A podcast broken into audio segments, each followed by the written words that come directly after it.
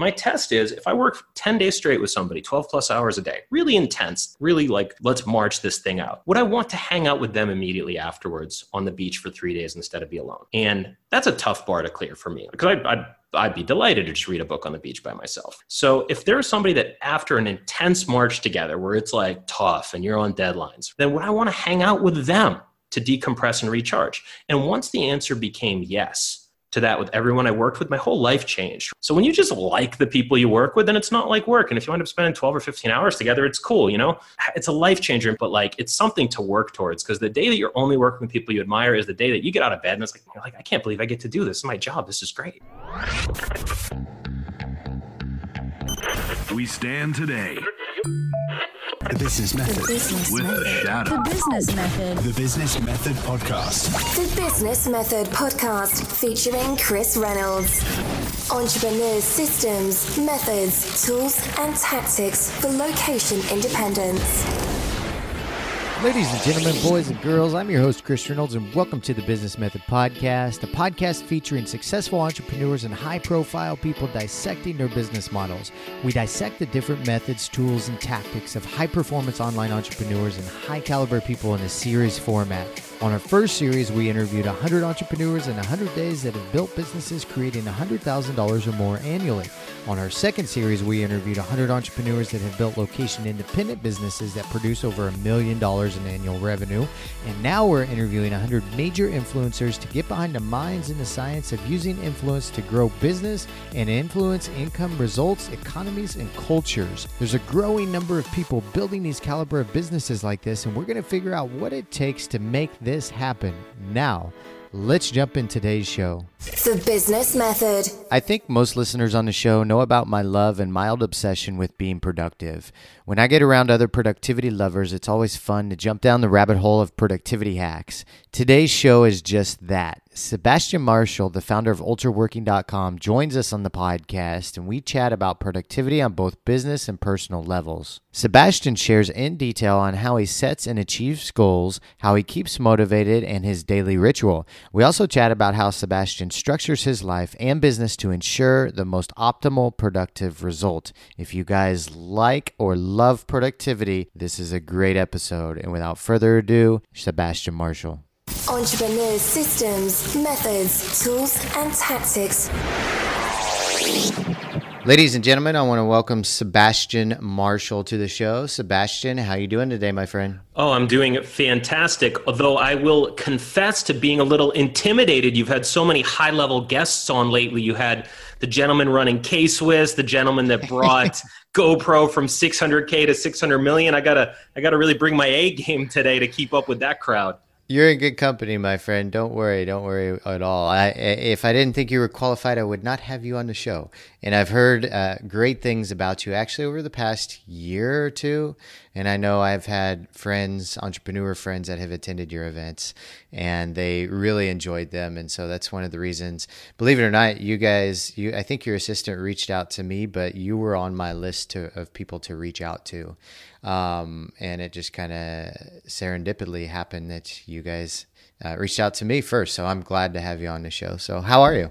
Small world, uh, delighted to be here. I'm not really intimidated. I think we're gonna have a great show. I'm actually really excited. So uh, yeah, ready to rock and roll. Cool. Where are you uh, calling in from today? Kuala Lumpur, so not very far away from you. Um, and I'm back and forth between here and the States. And to preempt the inevitable why question, uh, Malaysia's cool. And uh, yeah, very easy to get a technologist visa here through through their government programs. Very easy to set up here and great infrastructure. So I split my time between here and the States, and we have an office here. And uh, it's a great place. And uh, I'll throw out one of a, a, quick tip and an invitation for you, Chris.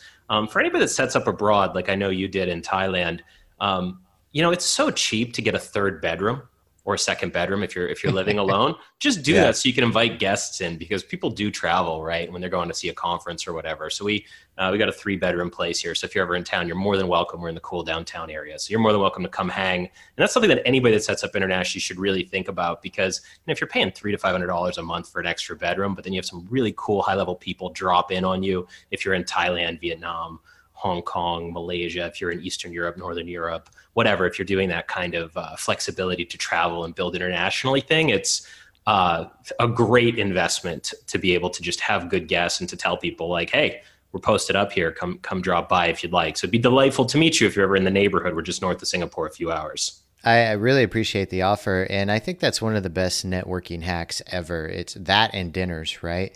Um, inviting other amazing entrepreneurs to come stay with you, or go out to eat, or go out to lunch, and it's amazing how many people will accept invitations, even though they you may suppose that they're they're their level of entrepreneurship or wherever they are in their life is much more successful than you. And I've had a, a, lot of amazing experiences doing that. But the other thing too is like if you want to stay close to family or friends from back home, having an extra bedroom is essential without a doubt. And it's much easier to get them to come say come and stay with you if you have that extra bedroom as opposed to um, them just coming and staying somewhere else. So great tip, my friend. Great tip. Well, um, Sebastian, I'm excited to talk productivity with you, and I know that this is something that you're really uh, passionate about, and myself included. And but first, I want to kind of get to know you and your background. How did you move into becoming the productivity expert that you are today? Well, I mean, first off, the word productivity is kind of a dirty word. People think you're going to be like chanting and being like, "Yeah, we're the best," and uh, you know, to be to be quite clear before going any further, um, we really don't take at all of a, a, kind of a mystical or a get pumped up or motivated type approach. We're doing a lot of science, socio-technical systems, read a lot of research papers, and build really cool user interfaces um, and technology that helps people adhere to best practices, just like stuff that no one would disagree with. Like when you're working, know what you're working on and know what complete looks like. Just stupid stuff that people neglect. And there's like dozens of them, and most people neglect at least a few of them. You stop neglecting them, you do better. So, yeah, I started Ultra Working as a side project in December 2015. It was like really a mess around side project with my good friend Kai Zhao. Uh, Kai and I have done so many projects together over the last 10 years. We've been friends for a long time. Uh, we did a bunch of work in the nonprofit world together. We did a bunch of work in education together. Uh, we worked uh, on a couple close um, programs. Uh, we, were, we were instructing on programs for MIT and for U Chicago together. We did some consulting for some top organizations together, uh, including some of the big tech companies. We built some apps together. We wrote a book together. And um, I just love working with Kai. Kai's a great guy. And we were like, what are we both interested in? What's, uh, what, what kind of space could we make a huge difference in? And you know, I have two thoughts here that might be relevant because, from what I understand, um, a lot of people listening here are established entrepreneurs. You got your business; it's doing well, it's growing. Maybe you're hiring, you're scaling, you're staffing up. And some people here are like thinking about making the jump in the next one to three years. They're like, "Man, this office thing sucks. I gotta get out of here. I gotta go get do my own thing and make something special happen, and you know, build up a business." Um, I have two thoughts on that, right? And the first one is that life is so much better when you work with people you just admire so incredibly much. Just everyone with everyone around is yeah. an ace. If you love all your customers, your business partners, your staff, it's great. And I think that's essential. And I think people don't run the math, right? If you want to work with elite people, right? Um, I think you need to know between 12 and 18 incredible people that you get along with really well to yeah. always have someone be available if you want to do a project or are thinking of starting a company. Because you know people that are really successful high performing type people they will tend to you know get in on a project and then they'll be doing it anywhere from a year to 10 years right? And you know maybe three years is maybe the average right? So if you know about a dozen to 18 people that are incredible people. So for me people like stepan parunashvili justin mares uh, Justin Fulcher, people like that, Greg Nance, Kai, as I mentioned, who's my business partner. These are incredible people that I'd be delighted to work with, but a lot of them are just doing really cool, amazing stuff. So it's just, yeah, there's just not a fit right now. They've got their own companies or major projects or whatever. So you get to know a bunch of people like that. And you know, you might have to meet a few hundred people and do some dozens of projects. People get intimidated when they hear that, but it's as simple as setting up a dinner or a board game event together or you know sitting and having a, a, book club or a business discussion group or just even doing a simple road trip with somebody you do that with somebody for three days even an evening if you set up a dinner party you wind up getting to know them better than you would if you were acquaintances for six months. So I did that with a ton of different people. And out of that came, you know, about a dozen to two dozen people that I super genuinely admire incredibly a lot. Kai being one of them. And so Kai and I just kept doing more projects together. And eventually we said, hey, let's start a company together. Um, and then we chose Ultraworking. We chose this space. It's a space we're both interested in, like a very kind of technocratic, very scientific, very uh, research and test everything thoroughly approach to kind of peak performance for people that are already thriving. Because most productivity related stuff is kind of remedial. It's for people that are like not getting themselves going. Oh man, how do you get going? Well, set a goal and get pumped up in the morning and like, all right, yeah, yeah, great. You know, I've, I've heard that before. You know, we're kind of like, how do you go to the next level if you're an attorney billing a thousand dollars an hour? You know, if you're scaling your company, how do you communicate better with your staff? How do you stay on top of everything as a CEO? So love the space. And that's the second piece of advice I'd give to somebody that's new, which is like pick a space you love that you just love everything about right? Because then if you're reading all the blogs on the space, if you're going to the conferences and the trade shows, you connect with the customers, you're not working like, oh man, I got to go to this trade show. You're like, cool, this is fun. I'm going to this trade show. I'm going to this conference, right? And you're just like all about it all the time. For somebody that's a competitor of yours that doesn't like the space and just got in it because they thought it was lucrative, they're working where you're having fun. So get in a space you love, work with people you love. It takes a bit of work to find both of those, but it's a it's a game changer and it's it's really fantastic. It absolutely changes your life just being surrounded with people that are on the same mission as you. And you can imagine going to work or uh, to a business every day and being around people you don't like being around. And I've been there, you know, I, my first job out of grad school was in the mortgage business. And I did not like the people that I was around because I, they were unethical people. And it sucked my energy. It sucked my productivity. No matter how, how much I could motivate myself in the morning, by the end of the day, I was a little depressed. And, um, but yeah, you're right. Surrounding yourself for me also has been one of the biggest biggest productivity slash life hacks ever. Let me give you a rule that people can use because I think this is a game changer. So I was in consulting before. Uh, before actually, I was in the nonprofit world after consulting and before I got into business. Um, but as a consultant for a while, and you know, you have anywhere from clients that are just the most wonderful, marvelous people, and you have clients that are hard to work with, to put it mildly, right? You know, you have bad clients, right? I think anybody that runs a service business, any sort of freelancer, contractor, any sort of thing like that, consulting, eventually everyone everyone realizes what a bad client looks like. There's red flags. It's quite obvious. a lot has been written about this, right? You know, like you know, if you're having a first call, you're seeing if you're going to work with them. And they're like, "What if it doesn't work?" It's like, "Well, I, I don't know. We'll figure it out. Usually, things usually work." Yeah, but what if I give you this money and then it doesn't work out? And it's like, hmm, is this a common experience for you right you know right like what why are your projects not working right um, so you start to pick up the red flags of people that are going to not pay on time or be sloppy or change the scope a lot. And everybody stops working with those. You kind of figure that out through a lot of pain. But I think the level above that, that a lot of people um, are afraid to make the jump on, is not working with people that are just okay right? Just refusing to work with people that are only okay. Like they're okay. There's nothing wrong with them. They're fine. They'll pay their bills. You'll do decent work for them. But, you know, when I set a rule of I'm only going to work with people I admire, I'm going to turn down any work, like very politely and cool, like, I don't think there's a fit here, you know, check them out. If I don't believe in their field, I won't work with them, that sort of thing. And my test for that is a pretty strict test. And I'm an introvert. People don't believe me because you know they think that introverts can't be out and about and talking to people but and that's a large part of my job but i'm an introvert. I like to be alone. I like to read a book. I like to sit down with equations and figure out some math and science stuff.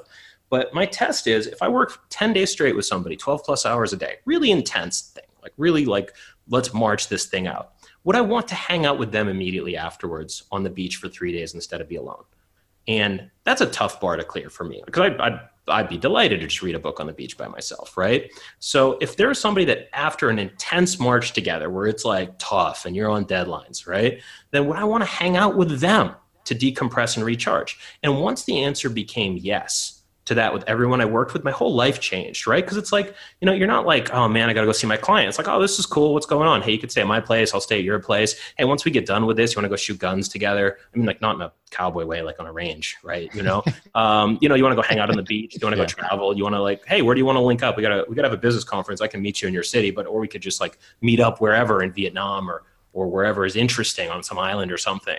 So when you just like the people you work with, then it's not like work. And if you end up spending 12 or 15 hours together, it's cool, you know?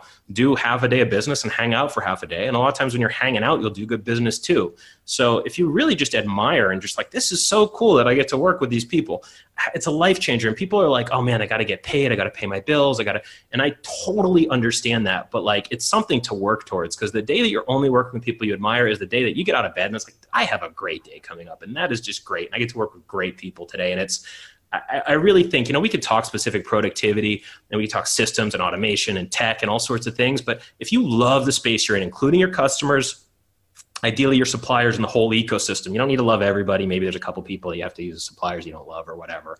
But ideally, you like as many people as you can in your space and you love your space. You just wake up feeling great. You're like, I can't believe I get to do this. Is my job. This is great. Now, you talk, Sebastian, about the nature of work being one of the biggest challenges in the workplace today. And I'm kind of curious if you can elaborate on that um, some more because I, I can see that without a doubt in different workspaces with different companies, with different um, businesses and employees. And I, I don't think uh, most people realize that. So I'm, I'm kind of curious if you could uh, elaborate on that and, and share what those challenges are for most people, whether consciously or unconsciously. Well, there's, there's, I could talk for this about 10 hours, but I'll make it really simple. So, a few years ago, I said, here's my most important work. I defined it for myself what it was. And it was, by my own definition, my most important thing. And then I tracked how much time I put into my most important work. This very first week that I did this, I wasn't tracking anything else, just the time into my most important work. You want to guess in one week? And I worked the whole week. You want to guess how many hours I put into my most important work that week? Five. Four and a half. Four so, and a half. that was like one three hour run, a few snatches of 30 minutes here and there. So, like, you know, to anybody that's not getting what they want, you're probably not putting time into the stuff that gets you what you want. I know that sounds really obvious. Um, but, you know, I ran the numbers and I've actually, for the last two years, though I don't recommend this to everybody, I first off, it's my profession, but second, I also like it. It's kind of something that appeals to me. I've tracked my time down to the five minutes. I can tell you exactly what I did, you know, 17 days ago at 3 p.m. Right? I write down everything that I do and start time and the end time of it, and then I sum it up and put in spreadsheets and stuff. Don't recommend it. It's kind of hardcore. I like it. Don't start there if you do even do time tracking, but it's interesting. And most people don't put time into what's actually highly leveraged. And that's probably, if you're a business owner, that's probably recruiting just incredible people and senior staff, either very high level elite functional people or senior staff um, that can round out your executive team. Or it's probably product development making better product. Or it's probably growth and marketing and revenue and that sort of thing and whatever that looks like in your field and maybe occasionally it's fundraising operations are important to visit time to time and you know could be a couple of other things but most people don't actually put that much time in it. They're busy, but they don't actually, uh, their work is not very high yield and it doesn't generate a lot of excellent results. And that's why people kind of stagnate and their business grows a tiny little bit or it goes up one year and down the next year. Um, and, you know, really putting time into whatever you think is most important uh, is a pretty good idea. So, you know, there's a lot of challenges around work, but, you know, let's start there, which is that people are so busy and scattered and distracted that they're not like making their product better or growing their company or recruiting elite staff or whatever's the most important thing for their company. One of the, the practices I use, which is very similar to that, is I just spent two weeks because I'm not as hardcore as you on writing down every five minutes. I don't think I could, but that's pretty impressive. Um, but I spent two weeks every 15 to 30 minutes writing down what I did in the previous 15 to 30 minutes.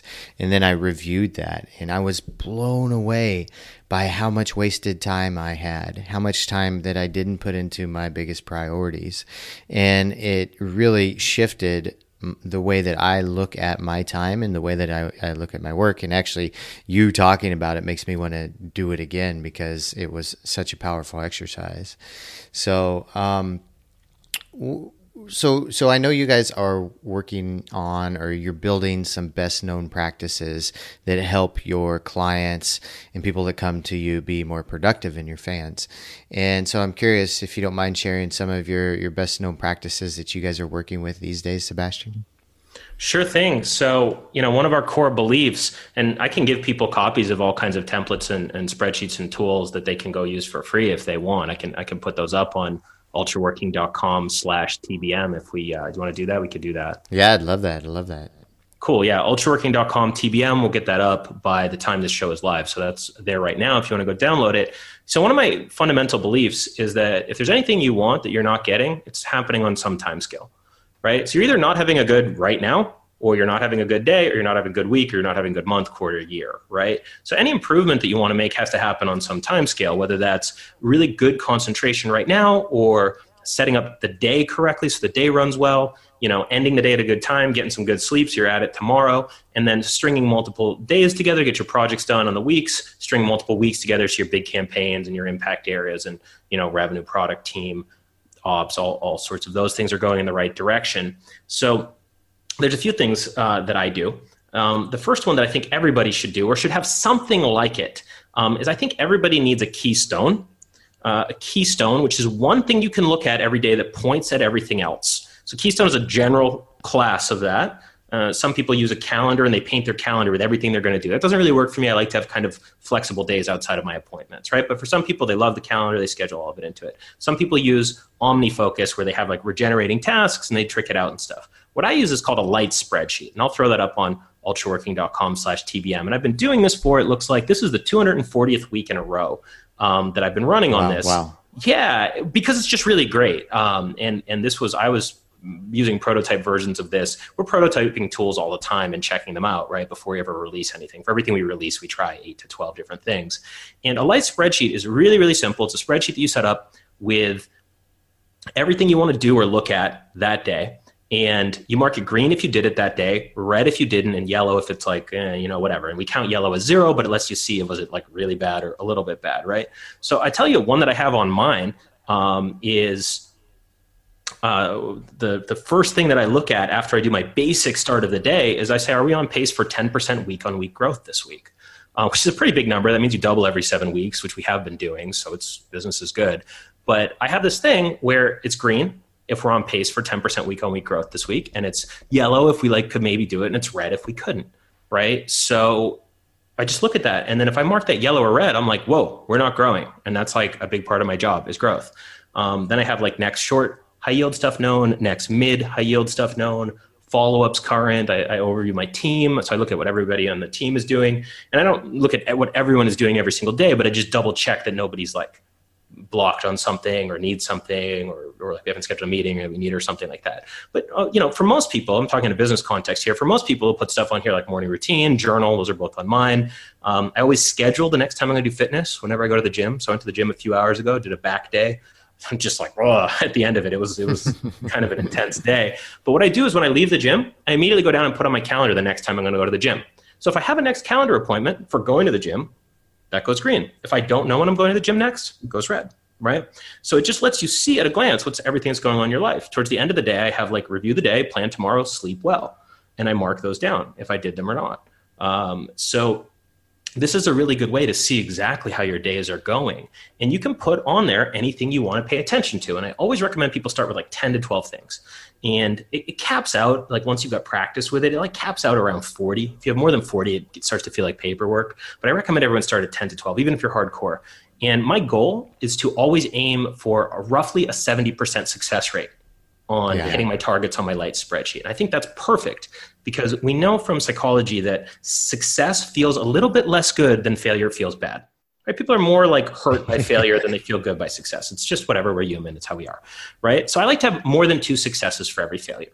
Right. 66% is two successes for every for every miss. So I like to, you know, so it's like, okay, I'm winning more than I'm losing.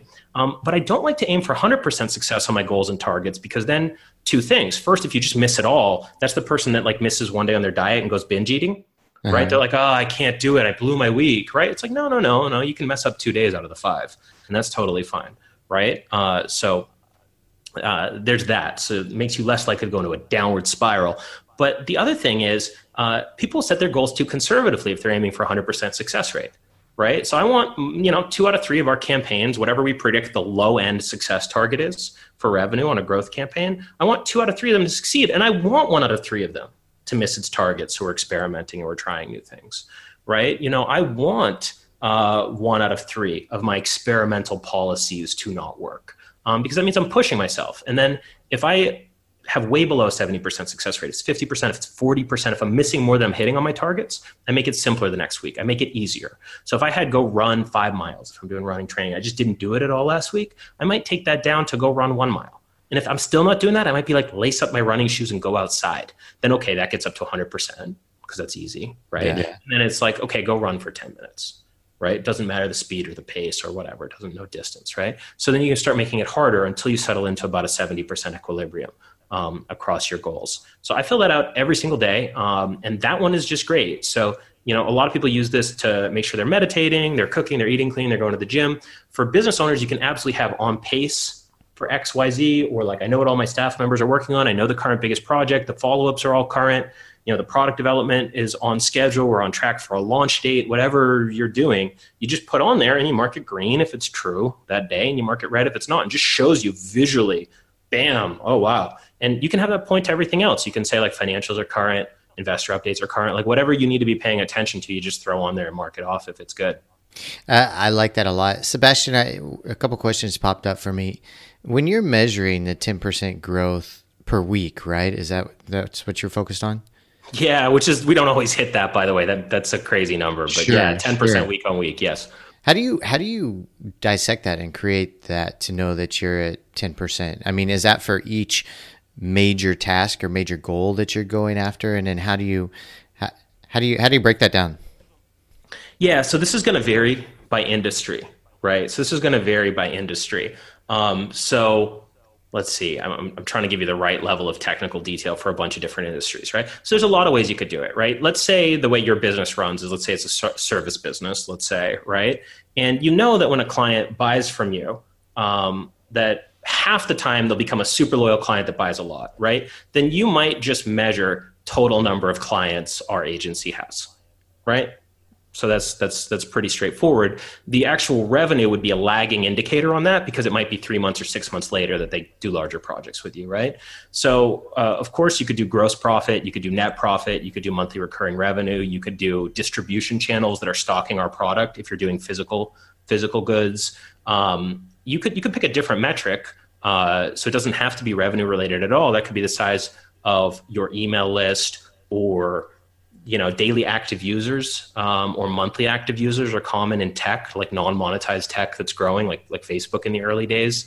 Um, you could do gross uh, you could do gross revenue you know if you're building a platform and you just want to see how many sales are going through and you don't care about profit right now like amazon in the early days. Or you could do net profit if you care about you know making a cash register ring and, and actually putting some money in your pocket at the end of the day. You know every business has different goals. Some of them are built to grow fast do venture capital and things like that. Some of them are designed to produce a stable income.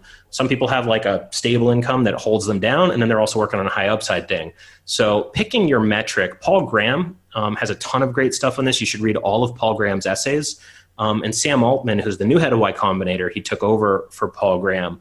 Um, has some good good lectures on this. So you know you can go on YouTube and you can search Sam Altman. Um, he did a class at Stanford, I believe it was. If you search Sam Altman Stanford, um, he has some good materials on that. Uh, you could try searching on Google Sam Altman growth and Paul Graham growth. Picking the right single metric is very, very um, important. And we used to do gross revenue. Um, mm-hmm. We used to do gross revenue, but then as your revenue starts getting, um, you know, as you start having repeat business, right, that doesn't necessarily reflect growth as well because your revenue can uh, you know follow as a function of the past revenue that you did. So so right now we just do just do active paying customers um, as ours, right? So the Work Gym, which is our newest offering, is is monthly. Um, it's recurring, so we just look at the number of members and we just try to have that grow 10% every single week. And we don't always do that, though. Last week was Cyber Monday, so we grew a lot last week. Last week was really, really good. Um, like I, I, haven't gone through all the numbers yet because it's uh, it's a couple more days, but like wow, like that was really, really good last week. So yeah, you know, if you if you hit ten percent on average, do you know the rule of seventy two? Does every maybe everybody listening already knows this? This might be super basic or it might be interesting. No, let's. It's interesting. Yeah, let's talk about it. Yeah, the rule of 72 is like so if you grow 10% every week, like how long does it take you to double? Or if you grow any percent, how long does it take you to double? You take your growth percent and you divide it by 72.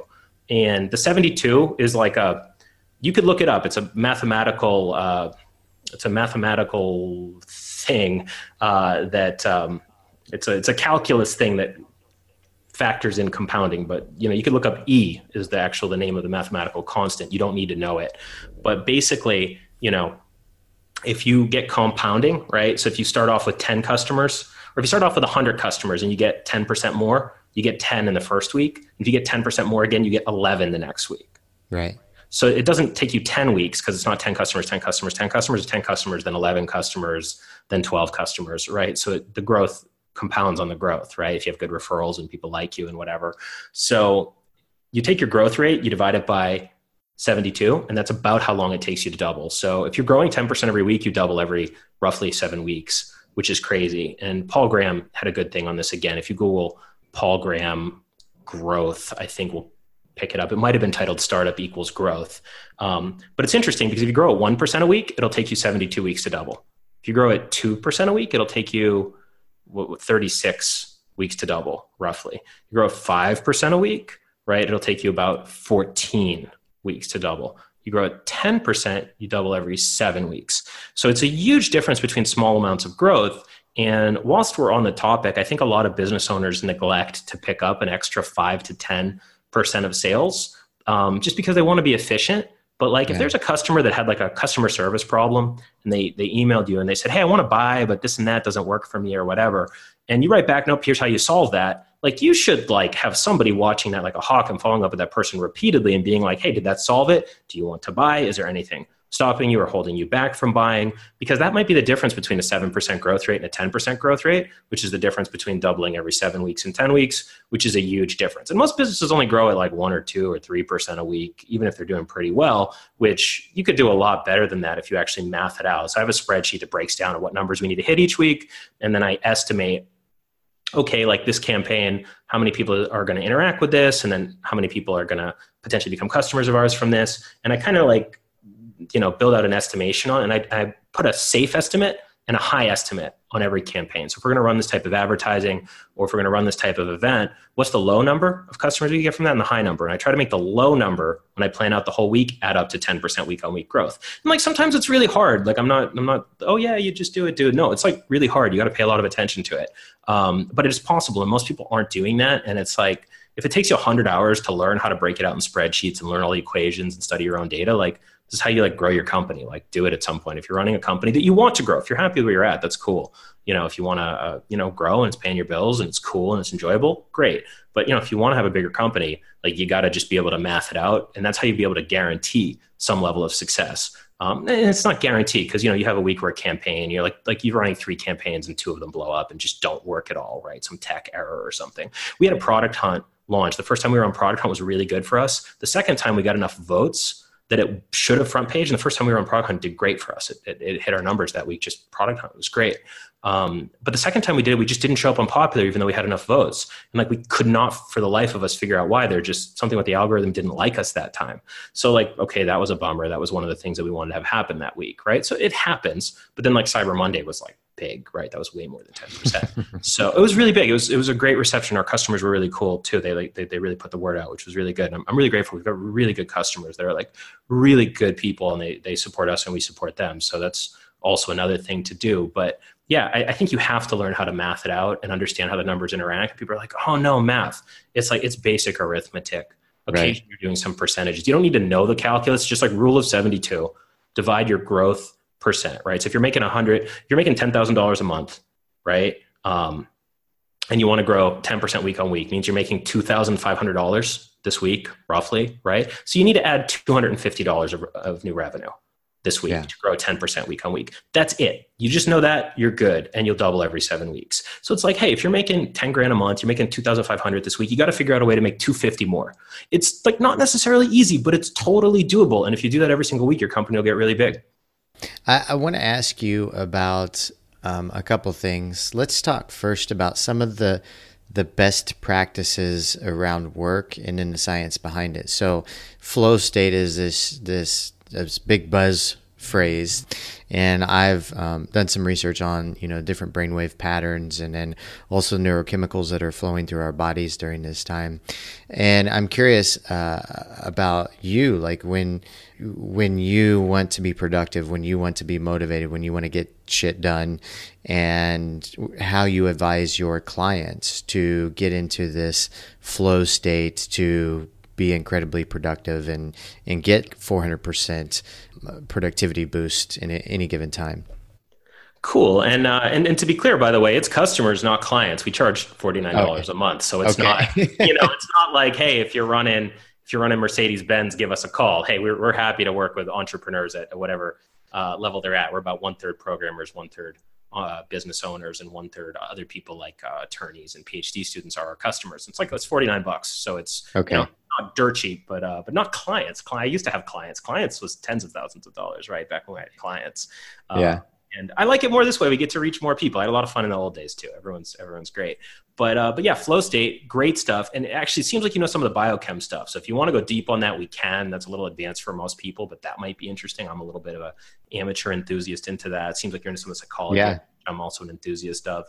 But like, let's start with the very basics, right? Um, you need to know what you're doing and then you need to be able to sit down and break it down and then concentrate and actually do it right? That's pretty much tautological.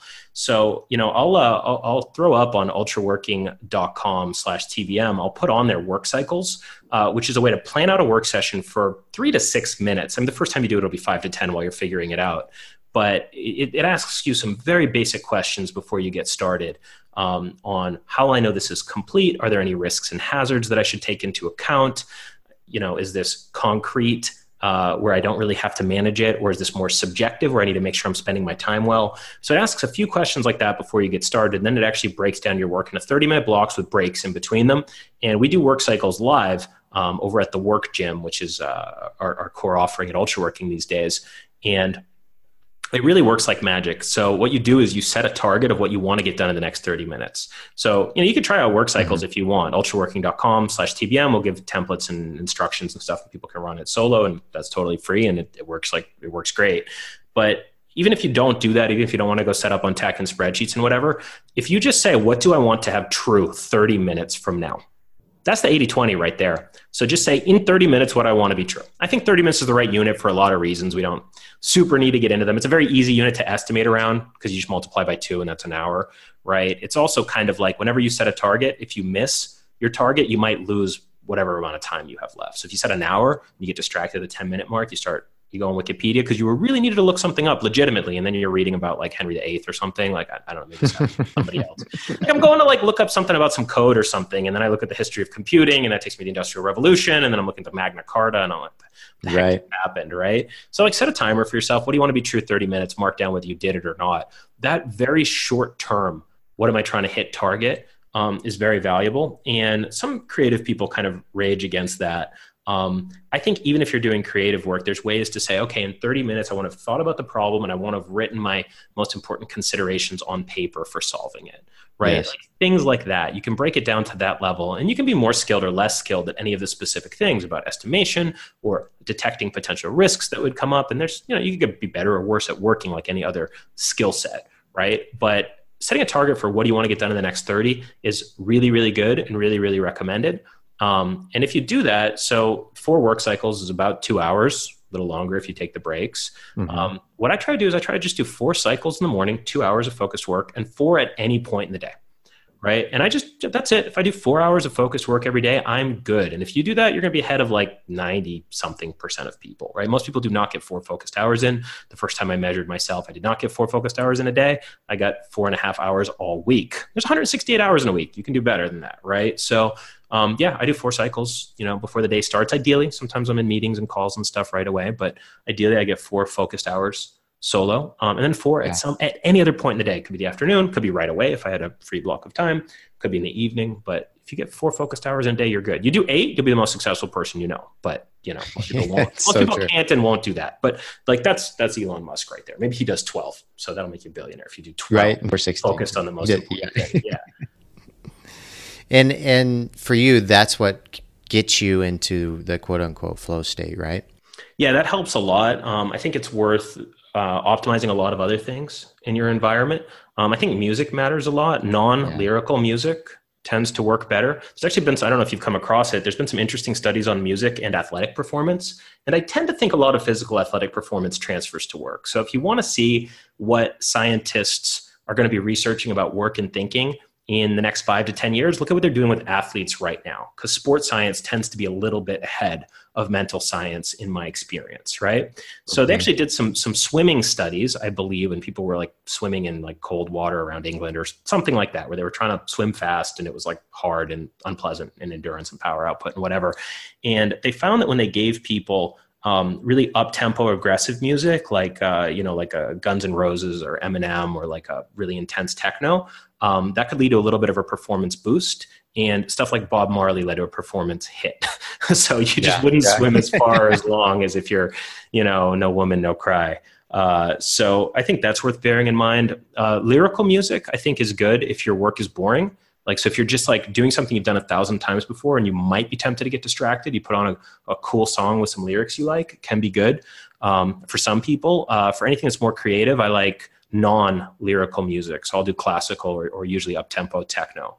Um, and uh, you know, you know, you can. There's so many music services these days to curate lists for you. Uh, Spotify will give you a discover list if you just play some songs you like and make a playlist. They'll start giving you a discovery thing, which is good.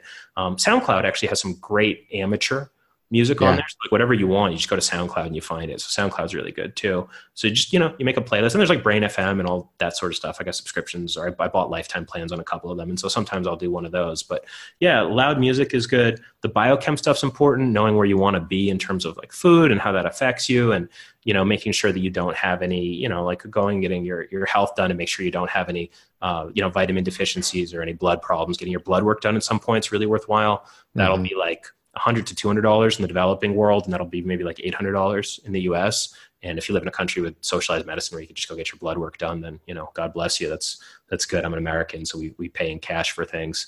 But um, i think going and getting that done and you know in uh, thailand is actually quite cheap for medicine. Malaysia is quite cheap. One of the few countries with an oversupply of doctors. Korea um, is socialized, but if you're not Korean, um, it's actually quite affordable because they set a cap on the, the private selling even to tourists. So Korea is pretty good to get medicine done.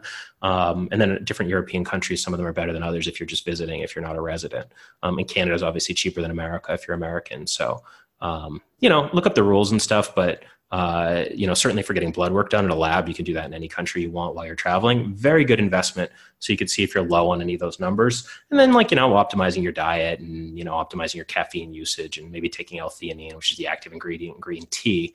Uh, if you're taking caffeine to smooth it out, you know, I, I feel like people are talking about that a lot these days. We go deep on that, but that's that's that's really kind of a lot of once you get your blood work done and make sure you don't have any allergies and stuff like that the rest of it's a little bit tightening the screws where most people just aren't putting in any hours. So if you're feeling like more healthy and, and sprightly but you're still not putting in any hours on what's important you know it's it'll only take you so far I've been measuring a lot the just by just internally measuring the if if I realize that I'm lacking neurochemicals in my body like dopamine, oxytocin, serotonin, or endorphins, and then or if cortisol is coming in my body or you know the stress and then stepping away from that have do you have you have any do you have any experience with that on on kind of micromanaging what more you need in your life to then step away from maybe a work cycle and then get back into it if you need a hundred percent. You're the first person to ask me about this, so I'll allude to biochem.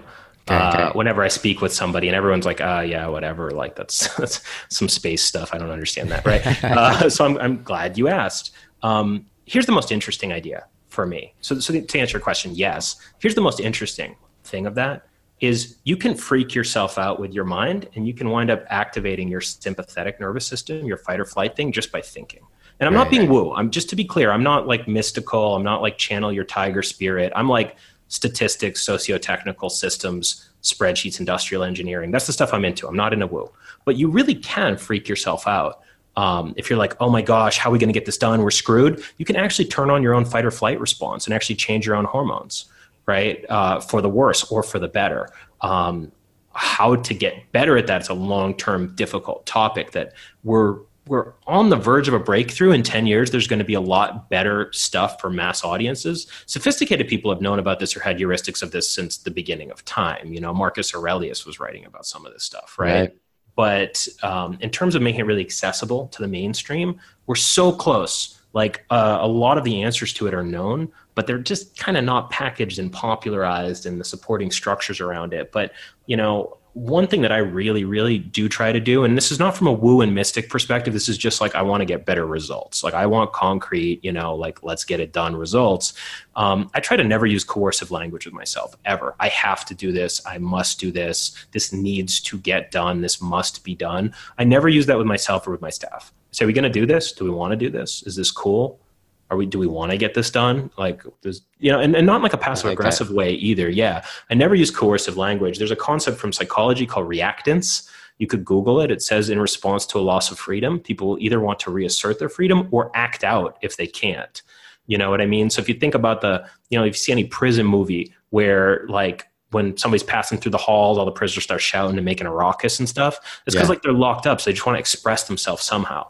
And if you force yourself to do stuff that you like hate, right, then you're more likely, you're more at risk to go junk food, you know, shop and spend your money kind of stupidly on stuff you don't need to buy, uh, you know, Netflix, video games, internet surfing, stay up too late, you know, uh, go out and, you know, abuse substances, you, you know, do dumb stuff if you're doing stuff you hate. Whereas if you're like, hey, look, I'm choosing to do this and like, yeah, I don't love getting a bunch of due diligence documents together, but this is what investors need. And this is the game I signed up for. So like I'm on it. Right. You do that and it's just like I don't want to overstate the benefits of it because it's not that big, right? It's not totally transformational, but I don't know, what is it, 10% better, 20% better? You just freak yeah. yourself out a little bit less. You get stressed a little bit less. I think you're less likely to get sick. There's a great book uh, called Why Zebras Don't Get Ulcers, um, I believe by Sapolsky, um, which is a good one. And yeah, just like don't freak yourself out. You don't have to do anything. You really, you, you, you, you like you're, you're choosing to do what you're doing. Now there's consequences if you don't do things, but like I have to get this report out. I have to get this project done. We have to hit the launch date. Just be like, yeah, got a launch date coming up. Like I'm so hyped. We're to launch. It's to be great. All right, time to get to it. You know, right? Like it's the same thing, but like you're hyped instead of like, oh, why, you know, or whatever. Very well put. Sebastian, I want to know your daily routine slash structure. I know you've mentioned bits of it throughout this conversation, but if you could hone it up into a couple paragraphs for us. How long can I talk? Two paragraphs? That means I got to simplify. All right. Okay, a couple minutes, couple minutes. a couple minutes. All right. Three, four, five minutes. Okay. first thing, first thing, I do monthly planning every single month and I pick new stuff to work on. So I keep whatever's interesting right? I keep whatever's interesting or effective lately going on. I keep the fundamentals. But every single month, I experiment with a new monthly theme. Again, I'm not in a woo, but it works. There's a lot of elite athletes, elite soldiers that do stuff like this. That's where I got it from. Was actually a, former Navy SEAL named Richard Machowicz. He, he, was big in having mantras. So I read his book and it was great. And I'm like, I'm going to do that. So what I do is every single month, I give the month a theme. Um, and you know, one month I was traveling a lot. And uh, I, I used to do this nonprofit work. We would go speak at like 15 universities in a month, which is pretty intense travel. It's like mm-hmm. speak, travel, speak, travel, right? It's how we got volunteers, it's 100% volunteer organization. And normally I just like after four of those, you're just zoned out as a zombie when you're on a train or an airplane or a rental car, right? But I called that month yeah. on mission 24 7, right? So what that meant was I don't care, I'm a little tired, I'm a little worn out, I'm still gonna be doing something. I'm on the airplane, I'm gonna be writing an essay, you know, um, in the rental car and I'm not driving, I'm gonna be like working on the speaker prep for the next event that's coming up or whatever. And I just did more that month. Um, I had one month that I focused on having more fun all month. So every Sunday I looked at my calendar and actually proactively scheduled fun.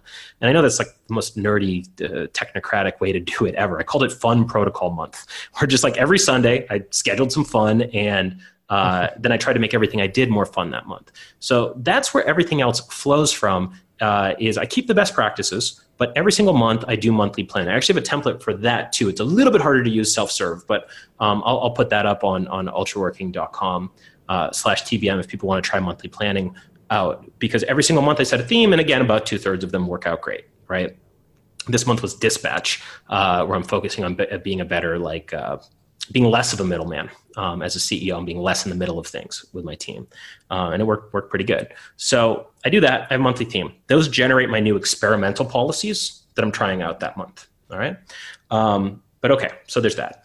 What I do is I wake up, make my bed, take some vitamins, have a glass of water, and then I get right to my light spreadsheet first and I start filling it out, right? And the first thing or first ish thing that I do each day, you know, sometimes it's like something important is coming in overnight, so I gotta look at my email first. But broadly speaking, um, on my light spreadsheet, I have prompt start is the first item on the list. I check it green if I start doing planning at the start of the day in my morning routines and not like I'm on the internet, right? And, you know, I'm not in my email, Yeah. right? Um, and then I do a team overview.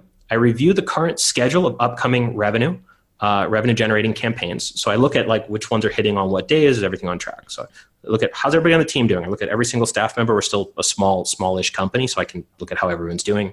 In a year or two, I won't be able to do that, but right now I can be like, okay, how's Xavier doing? How's Lee doing? How, how, you know, I can look at everybody, right? Then uh, I do. Do we know the next growth project? Do we know the next product development project? And I take a look at all the ops and systems I have because that's this month's thing. Then I look at are we on pace for 10% week on week growth? Do I know the next high yield short term and high yield long term project? And are my follow ups current for anybody that I need to follow up with that I'm kind of a point person on? So I actually do that before a morning routine these days. I do that before I brush my teeth. And okay, that sounds intense. That's 20, 30 minutes every morning of like looking at what everyone on the team is doing, looking at revenue, looking at numbers, looking at product schedules, product development schedules, and roadmap. And people are like, oh my gosh, I don't know where I'm going to do that. I'm like, okay, like I'm running my business, man. Like, what are you doing if you're not running your business, right? you know, like, so yeah, it takes, as a CEO, it takes 20 to 30 minutes to like be on top of everything because that's like three or four minutes per item, right? I'm actually pretty efficient with it. Um, so I just look at what everyone's doing. Um, then after that, I do morning routine. I do a journal. I have uh, an item on the list called anticipation of badness. I'll just write down what could go wrong today. I find that one to be very good. And then I have countermeasures re badness. So I have a little writing prompt where I say, what could go wrong today? What's at risk? What's dangerous? Like, oh, didn't sleep well last night might be distractible. Or like, this thing is really scary. Or like, I've got three hours of calls, then one hour free, then two more calls. Don't waste that hour or whatever, right? So anticipation of badness and then countermeasures re badness. Okay, for that hour, I'm going to immediately get up and go run this errand that's like a stupid 40 minute errand, and then I'm gonna be back for the other call. I'm gonna tell everyone that I'm running that errand. So they're expecting me to leave after these calls are over because I gotta be at my desk. And then people are like, hey, you're running that errand now? Yes, I am. See you later. And then I'll come back and then I have like checked off that errand in that one free hour, right? Um, then I look at whether there's fitness scheduled. And I take a look at my calendar and I paint out any open blocks in that day on the calendar. I'm like, what am I going to do? Hey, there's a big open block here. What do I want to do? And I'll look at revenue and product and team and whatever, and I'll schedule some calls or schedule some solo time for that. Um, and that's kind of the crux of getting the day started. After that, it's a mix of solo work and, and meetings and team stuff. And I could go granular in my morning routine. Like I stretch, I drink water, I take a bunch of vitamins. I, if people are interested in that, we could talk about that. Um, and then, yeah, uh, during the day, I say four plus cycles on product or revenue. So those are work cycles. We'll put that up on uh, on the site. Um, ops improvements underway. Um, and then I have net email decrease. I want to see my email go down. I, I'm pretty bad at this one. This is Nice. not good at it. Yeah, yeah, yeah, not nice. I'm not good at it. But I try to make my email go down every day because it like gets high, and I try to make it go back down. And then I have a bunch of records that I look at at the end of the day as well. Uh, are the weekly review and current? Are the projects current? Is everyone on the team aligned? Nobody's blocked. Nobody has anything going on. I've like we've hung out recently and know what's up. Um, I also check off: did I do any miscellaneous internet that day? Miscellaneous internet's the bane of everyone's existence, right? So, like, Yeah. did I aimlessly surf the web? I'm totally happy to read a book for a few hours if I want to go get information, but like you know, just mindlessly clicking around. I'm happy to go on Twitter if I have like 10 minutes before something just to get some intellectual surface area. But like spending two hours on Twitter is like not good, right? Um, then I do my record keeping. How did my time go that day? Um, there's a little question I ask: any late tasks? Ideally, that's marked no, and then I review again is 10% week on week growth on pace. You got to really be on this stuff like a hawk if you want to grow. It's hard to grow. It's one of the hard things in business, right? Then I do review the day, plan the next day, do a little quick meditation thing, and sleep well. It's my day. Any recommended meditations? Um, I just did basic mindfulness meditation um, for a number of years. And, uh, you know, that's like the concentrate on your breath or something thing. I think doing Yeah. five to 10 minutes a day is really good. There's some people that are advanced meditators. I did that for a few years every single day. Um, and it was pretty good. I feel like it was really good. At some point, I'm like, eh, I'm not really getting more out of this. And I stopped. I think if I'd probably continued, I'd have probably gotten more out of it eventually. But I was probably on a plateau as opposed to had mastered it. But, you know, I did a few years every single day, just five to 10 minutes, sometimes more. Um, these days, I just try to get really still for a little while before I sleep. You know, like people are just so all over the place. So I just try to like get still for like, it could be very short amount of touch, however long it takes. It might be under a minute. Um, so I just try to like, you know, just kind of like, yeah, just get still and then go to bed and then you sleep better. Um, Yeah. I, and I like to not think about stuff when I'm falling asleep unless I want to. So if I'm like hyped and excited, I'll do that. But if things are going wrong, I try to just dump it and go to bed. Because like when you're in bed, the most important thing you can do is sleep. Right. Great point. Sebastian, my friend, I, I have a feeling you and I could talk for another couple hours on this stuff, but we're going to have to wrap things up. Um, I want to thank you so much for coming on the show and sharing all your tips and tricks and wisdom with us. I really appreciate it. If the listeners want to reach out and learn more about what you guys have going on, where's the best place they could do that at? Uh, just ultraworking.com TBM forward slash TBM. We'll uh, we'll put up all the good stuff up there. Um, and yeah, thanks for having me here. I'm sure we'll get to link up in person some point and geek out for a couple days. This is great. Yeah, I appreciate it, man. And um, uh, another thing, we we didn't get into the the we were going to talk about setting New Year's resolutions and goals, but I think for any listeners, right? but for any listeners out there that are listening to this episode, uh, make sure you maybe listen to it a second time or check out what Sebastian has going on at his, the links on the website, so you can set your resolutions and knock those suckers out good. So again, I'll put so some stuff about that. I'll put some stuff about New Year's up too, so that people can uh, can start the year strong. It's like if you have a strong January. For me, historically, how well January goes is very predictive of how well the rest of the year goes. You just set the pace for the year, and it's like, yeah, this is going to be a good year. I just nailed January, so starting to set up for that in December, get mentally ready, knowing what you want to get done the next year. Good things. So I'll, I'll put a couple of uh, things up about that too. We appreciate it. And again, Sebastian, thank you so much for coming on the show. Listeners, thank you guys for tuning in once again, and we'll see you all on the next episode. Goodbye, everybody. Adios. Thank you so much. Godspeed. Hey, listeners, thanks for joining us once again. We wanted to remind you about our high performance productivity coaching and our five, six, seven, and eight figure private masterminds. These are all designed for entrepreneurs by entrepreneurs to help you scale rapidly and grow. Check out all the details at thebusinessmethod.com. That's thebusinessmethod.com. And we'll see you all on the next episode.